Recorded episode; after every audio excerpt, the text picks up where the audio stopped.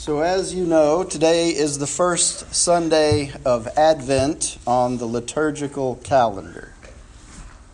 Advent, a season of hope and of expectation, a season where we remember the coming of the Christ child, the Son of Man who brought us hope.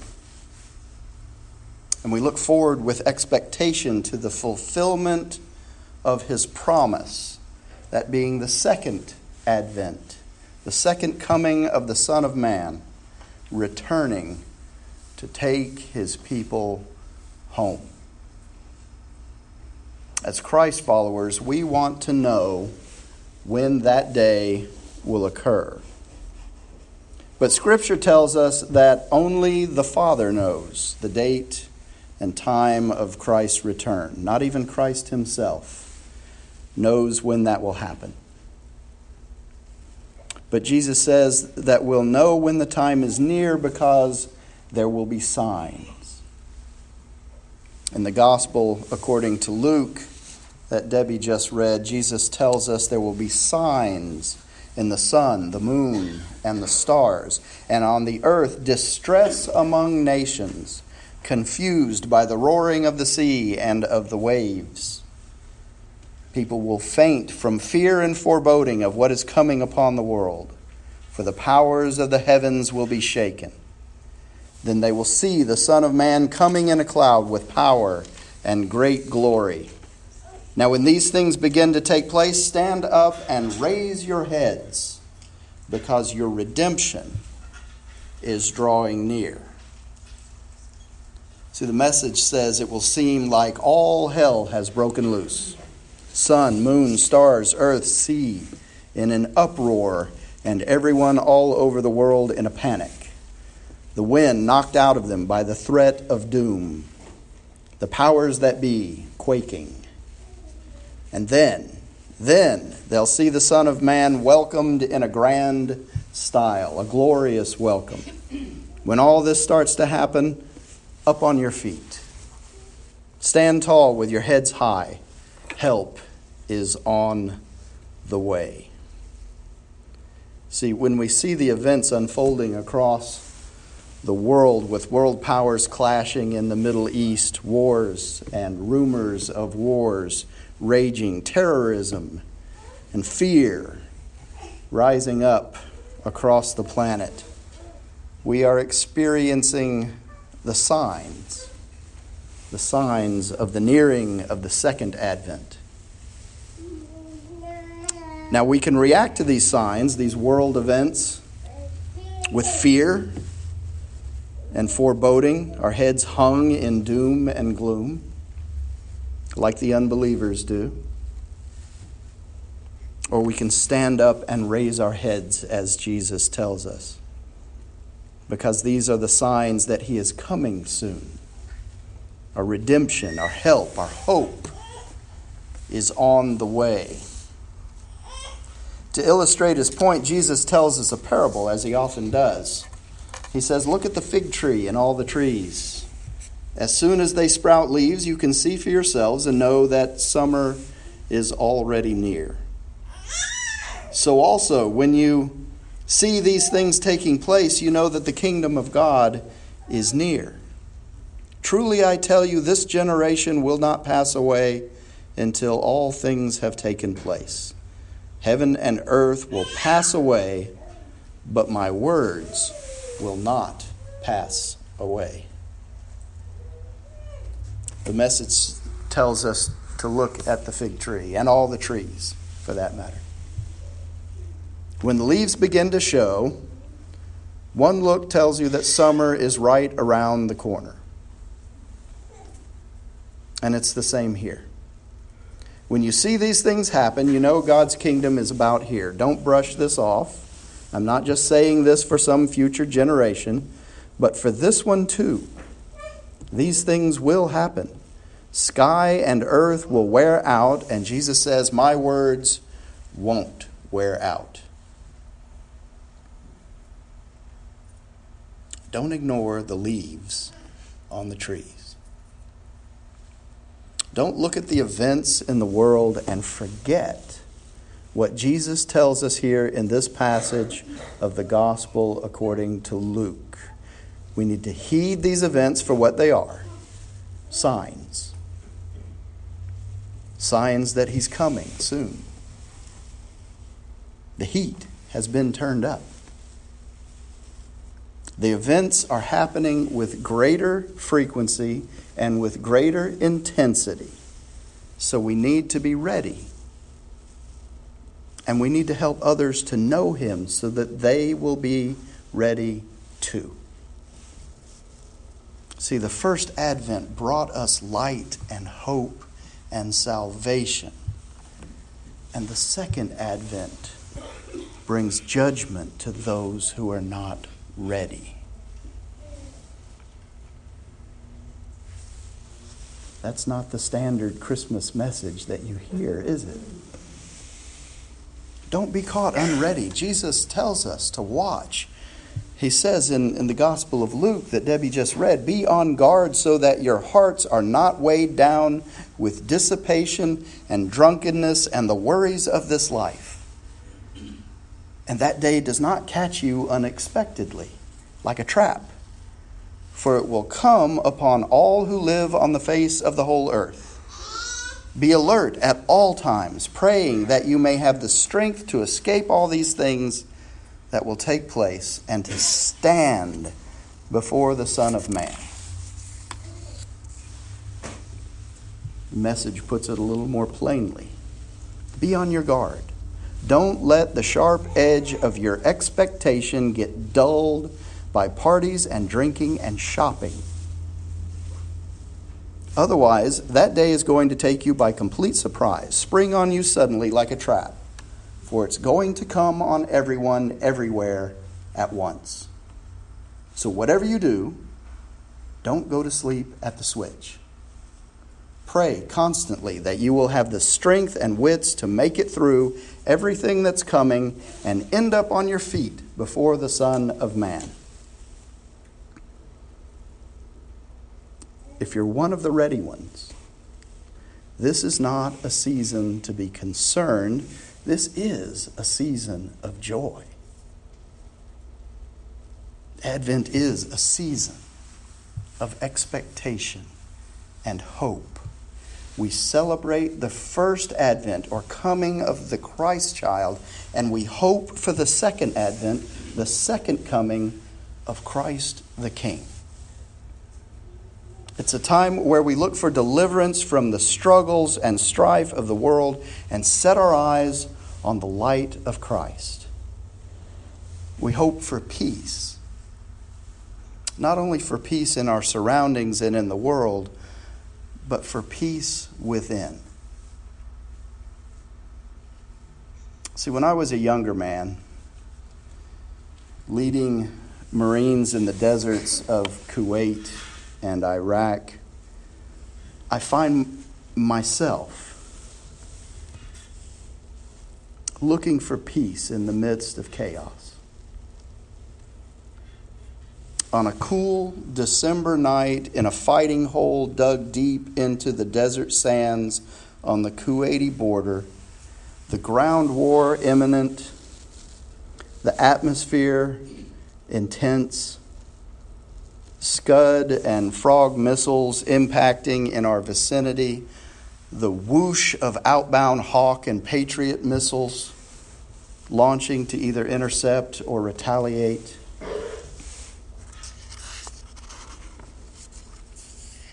As we sat in our holes with nothing to do but wait and reflect every man was faced with the reality of his own mortality.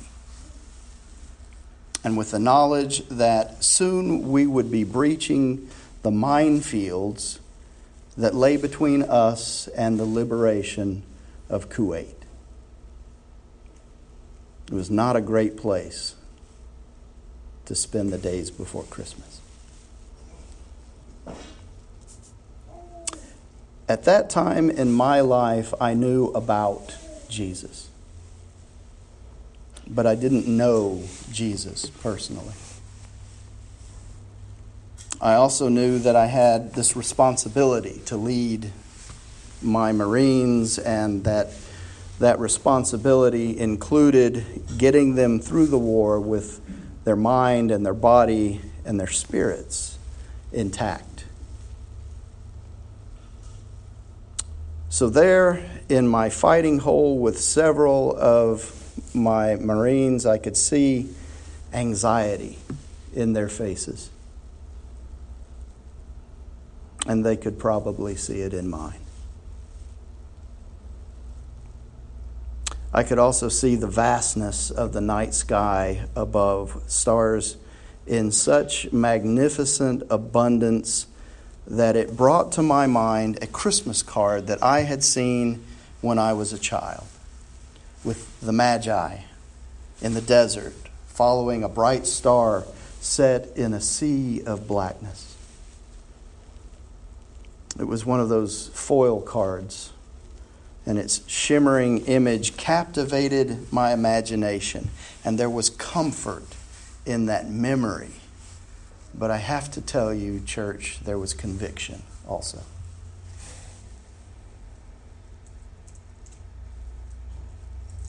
At that point, I remembered that the Red Cross had sent us packages, and in those packages were small camouflage covered Bibles with Psalms and Proverbs and the New Testament. And I pulled one of them from my pack and I opened it to Psalms, and it wasn't long before I came across Psalm 91. And as I read it, the part that especially spoke to me was this it says, You will not be afraid of the terror by night, or of the arrow that flies by day, of the pestilence that stalks in darkness or of the destruction that lays waste at noon. A thousand may fall at your side and ten thousand at your right hand, but it shall not approach you. You will only look on with your eyes and see the recompense of the wicked. For you have made the Lord my refuge, even the Most High, your dwelling place. No evil will befall you, nor will any plague come near your tent.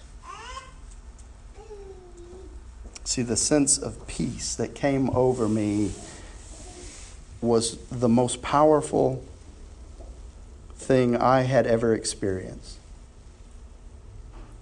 I was so overcome with the sense of it that I read the entire psalm out loud to the Marines that were around me.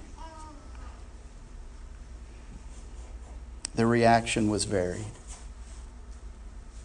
Some wept silently, some stared quietly up at the night sky.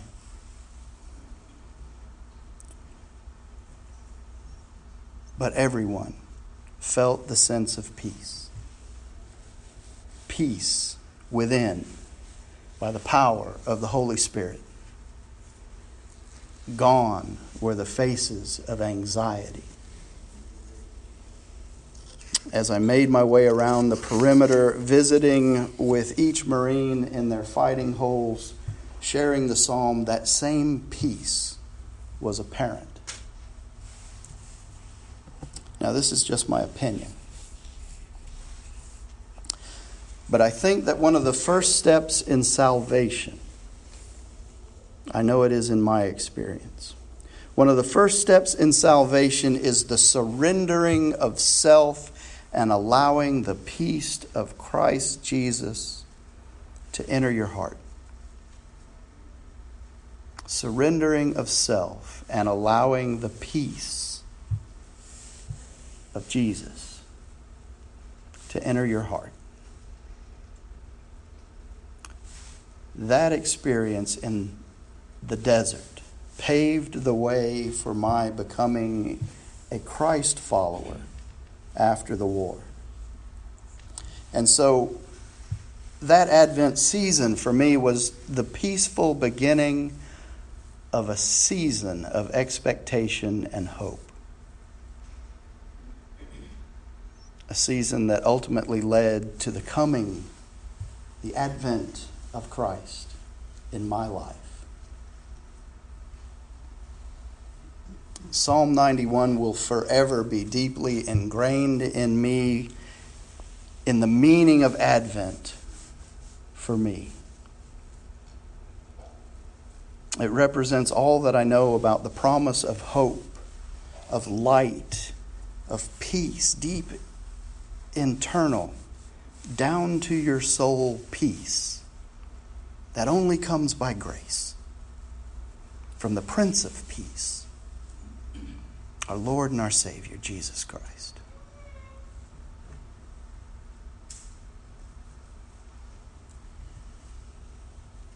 Are you ready? Are you ready not just for the celebration of Christmas, the celebration of the birth of our Savior Jesus, but are you ready for the second advent? The second coming of Christ the King. How will you stand before him? Will you stand with your head raised? If you have not made the commitment to Jesus to come into your life, I invite you to make yourself ready by inviting Jesus into your heart this Advent season.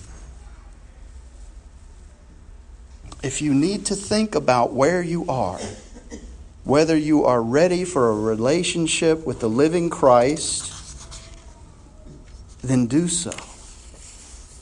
But don't tarry. Because the signs are here, happening all around us. Turn on the news, see the leaves on the trees. Your redemption is drawing near. Don't miss it by ignoring the signs. Don't miss it by waiting too long.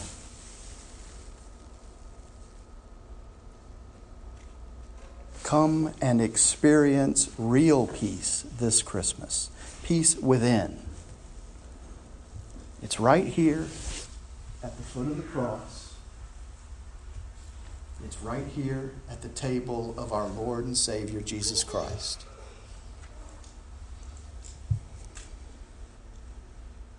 All you have to do is ask for it. And if you have it, what you are called to do is to share it with those that don't.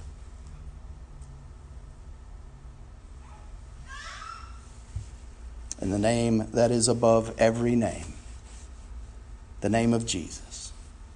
Amen.